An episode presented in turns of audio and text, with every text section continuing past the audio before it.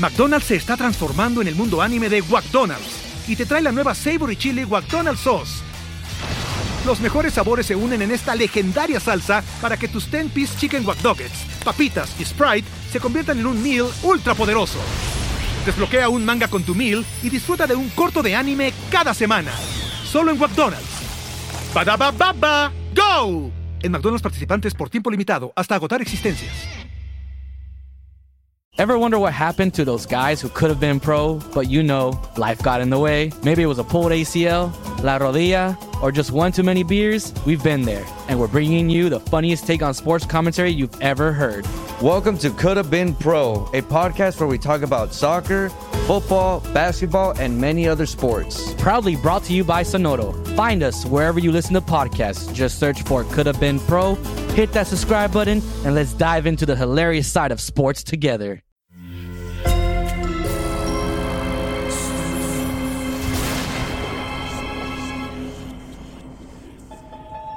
Portal Sonoro no se hace responsable de las visiones, pesadillas o encuentros cercanos del cuarto tipo que puedan suceder antes, durante o después de la experiencia. Para una experiencia sonora completa recomendamos audífonos para dejarte envolver por el mundo de dimensiones oscuras. Escucha bajo tu propio riesgo.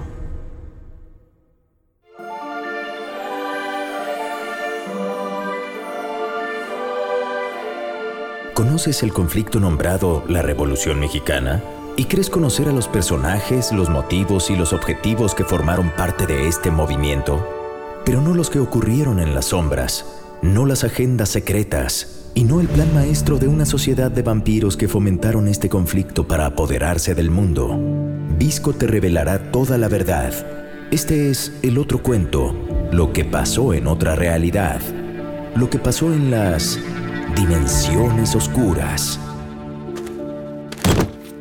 Obviamente escuchaste el episodio anterior, ¿verdad? O sea, esta es la parte 2 y hay una parte 1. ¿O qué?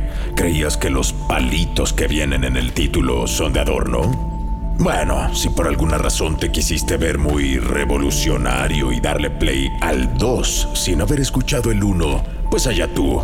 Yo ya me arranco. O solía decir de niño, hace unos 1322 años, Voy derecho y no me quito. Puse un separador en la parte en donde nos quedamos del libro prohibido. ¿Cómo? Sí, sí, ese es mi separador. Una costra que me arranqué del codo. No me lo vayas a perder, ¿eh? eh bueno, abramos el portal sonoro, la ventana a las dimensiones oscuras para continuar con el relato de... La secreta revolución mexicana. Zapata asesinó a Francisco como parte del gran plan de los vampiros. Recordarás que para poder accionar el poder del documento maldito, el objetivo principal era asesinar y recolectar el alma de 1.666.000 almas. Y mira que bajita la mano. Para estas alturas de la revolución ya llevaban hartas. Los chupasangres se enteraron que otro grupo, pero humano, también buscaba sacar a los hermanos Francisco y Madero de la jugada. Este contraataque fue encabezado por Victoriano Huerta. El 9 de febrero inició su golpe de Estado, el cual duró 10 días. Bueno, en realidad un poco más, pero llamarle la catorceava trágica no suena tan glamoroso. Los historiadores calculan que murieron casi casi que de a mil personas por día en la decena trágica. Pero te digo algo, fueron muchos más, muchos. Con decirte que los vampiros andaban recontentos, cada vez más se acercaban a la meta. Los libros te dirán que fue en este movimiento donde murió Madero. Y tienen toda la razón, pero se confunden Tú y yo sabemos que Francisco tuvo que ser secretamente asesinado por su hermano Madero después de ser convertido a vampiro por Zapata. El que sí murió, pues fue entonces Madero su gemelo y también la delegación Gustavo Amadero. Más almas para la cuenta. Pues aquí ni la gente de Francisco y Madero ni vampiros. Ahora sí, los humanos estamos donde debemos estar, dijo Victoriano Huerta al llegar a la presidencia de México. Ah, y por favor, vamos arreglando ese pequeñito problema que tenemos en el sur. Sí, el maldito caudillo vampiro. Uy, Huerta no sabía en lo que se estaba metiendo al hacerse enemigo de Zapata. La guerra entre estos solamente aumentó más y más la masacre revolucionaria. Y Emiliano no fue su único opositor. Victoriano luego luego sacó el cobre y así como Porfirio, tuvo sus brotes de dictador, cosa que no le pareció a muchos. A mí no me parece. Dijo Venustiano Carranza, un nuevo jugador en incorporarse a este lío. A mí no me parece. ¿Ven? Yo les dije que no les parecía. Ese fue Pancho Villa, figura clave en esta y todas las versiones de la Revolución Mexicana. Entonces, ¿cómo ve? ¿Nos unimos contra Huerta? Le propuso Carranza a Villa. Ándele pues, juega el pollo. Respondió Pancho, dándole fuerza a aquel viejo dicho que reza, el enemigo de mi enemigo es mi amigo. Porque lo que los libros de primaria no te contaron es que Pancho Villa era vampiro. Ah, qué ironía. Los gemelos Madero murieron sin imaginarse que Villa era un chupasangre y que lo tuvieron a su lado durante bastante tiempo. Este centauro sangriento del norte pasó por varios pueblos, arrasando con dinero, comida y personas. Y ya saben, a las muchachonas me las apartan. Como que ya se me anda antojando una nueva esposa. Dice la historia que Pancho Villa tuvo entre 20 y 70 esposas y posiblemente 25 hijas e hijos. Pero digamos las cosas como son, convirtió en vampiras a esas esposas y también a sus hijas e hijos. A mis hijos lo primero que les enseño es a odiar al enemigo de mi raza. Imagínate entonces la hecatombe cuando vampiros y revolucionarios por igual, encabezados por el centauro sangriento, avanzaban en su movimiento. Acompañado siempre de los dorados de Villa, sus guardias más cercanos, su escolta personal, dicen que porque solían pagar con monedas de oro. Otros que era gracias a la insignia de dicho metal que solo ellos portaban. Pero te digo la verdad, el apodo no se lo pusieron ellos, se lo pusieron los humanos. Estos vampiros pertenecieron a otra subespecie que solo podían ser aniquilados por balas de oro. Apréndetelo bien, balas de plata para los hombres lobo, balas de oro para los vampiros. ¿A dónde vas, cabrón? Villa disfrutaba de jugar con sus víctimas. Ay, me saliste chilletas. ¿Pa' qué lloras? En serio, esa va a ser tu actitud antes de morir. Póngase de pie, ándele. Un terrateniente humano se encontraba del otro lado del revólver de Pancho Villa. El vampiro se estaba saboreando esta muerte. Era la última que necesitaban para llegar a la meta. Era la número 1.666.000 almas. Se cumplió la misión. Y el plan de los vampiros entró a su etapa final.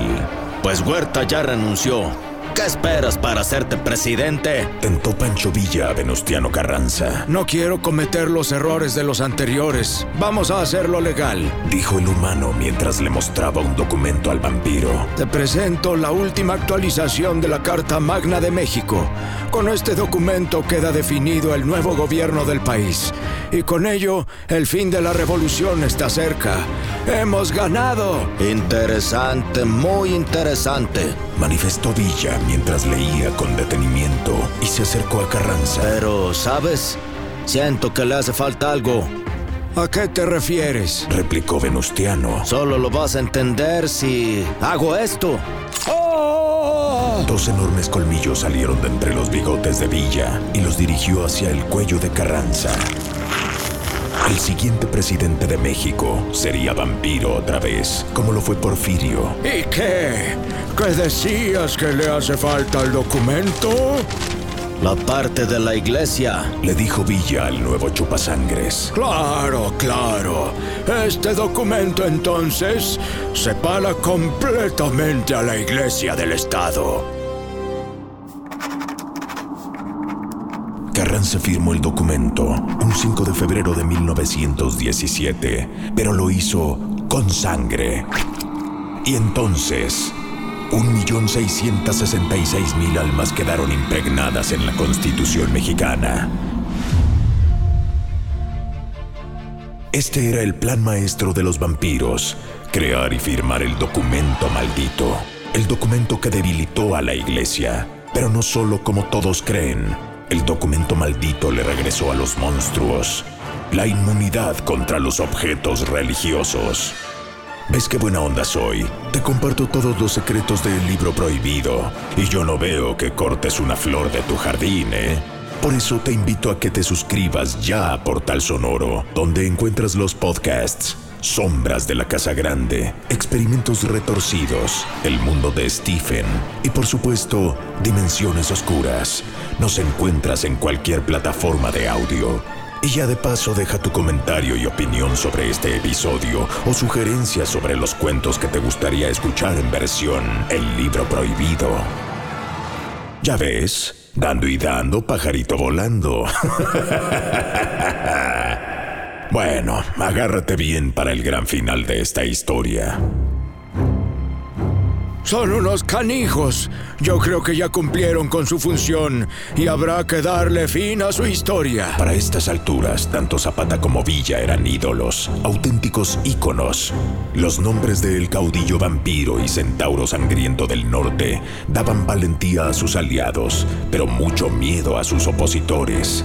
Y Carranza sabía que en cualquier momento se le podrían voltear. Primero dio la autorización para que Emiliano fuera fusilado después de caer en una trampa. Y como sabía que eso no sería suficiente para terminar con este vampiro, ordenó usar una de las muchas técnicas para matarlos, la exposición al sol. Jesús Guajardo, el responsable de su muerte, paseó en caballo el cadáver de Zapata para luego dejarlo al aire libre frente al ayuntamiento de Cuautla. Muy bien, muy bien. ¿Y con Villa qué hay? ¿También se encargaron de él? El responsable de perseguir a Villa fue uno de sus hombres de confianza, Álvaro Obregón. Quise decir, vampiro de confianza. Porque también fue convertido por el presidente. Así entonces en esta miniguerra civil chupasangre, Villa y Obregón se enfrentaron en la batalla de Celaya. Si bien Emiliano fue derrotado, Álvaro no salió contento. Un ataque con granadas le voló su bracito derecho y lo dejó manco. Todo pendejo. Yo que tú no me burlaba, Pancho, porque tanto tus planes como los de todos estos personajes terminaron no como lo esperaban. Obregón se le volteó a Carranza y la madrugada del 21 de mayo de 1920, una gran estaca le atravesó el corazón mientras dormía en un jacal en Puebla. Obregón fue un nuevo presidente vampiro y él se encargó de dar la orden de matar al otro pequeño gran pendiente. Nunca me atraparán, idiotas. Y mira que le dio pelea. No fue sino hasta 1923 que en Durango fue emboscado por sus enemigos en la famosa curva donde recibió 16 disparos. 16 disparos con balas de oro. Pero por si las dudas, Tres años después a alguien se le ocurrió decapitar el cadáver. No fuera a ser la de malas. Después de la firma del documento maldito, ninguna precaución era exagerada. Una vez que Álvaro Obregón no tuvo oposición, se dispuso a seguir con... ¡Ay! ¿Qué es esto? ¿De dónde salió este fuego? ¡Ay! Vaya, vaya, vaya, ya sé lo que es. No es la primera vez que me ocurre, como si no nos hubiéramos dado cuenta en estos relatos que los vampiros son traicioneros y truculentos y gustan de borrar sus huellas, de eliminar documentos, fotografías y demás que los evidencien. Y ahora atacaron el libro prohibido. No saben con quién se metieron, su venganza será despiadada. Y mira, también noto que arrancaron algunas páginas. Nada tontos. Sin estas, resultará difícil entonces comprobar si los sucesores de Obregón también fueron vampiros. O si los humanos recuperaron en algún momento el poder. ¿Qué ha pasado entonces con todos aquellos que fueron convertidos durante la secreta Revolución Mexicana? ¿Seguirán vivos? ¿Habrán transformado a más personas? ¿Alguna vez te has preguntado si quien está a tu lado es secretamente un vampiro. ¿Cuántas historias no han terminado desde ese entonces? Por ejemplo, Obregón fue asesinado a balazos, pero ¿también fueron de oro? ¿Le quitaron la cabeza? ¿Lo habrán expuesto al sol? ¿Le enterraron una estaca? Y sobre todo, ¿se deshicieron correctamente de su mano amputada?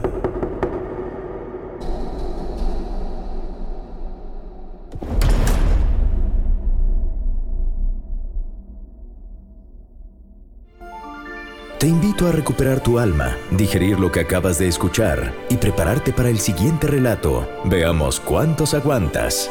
Y si tienes la valentía para abrir de nuevo las dimensiones oscuras.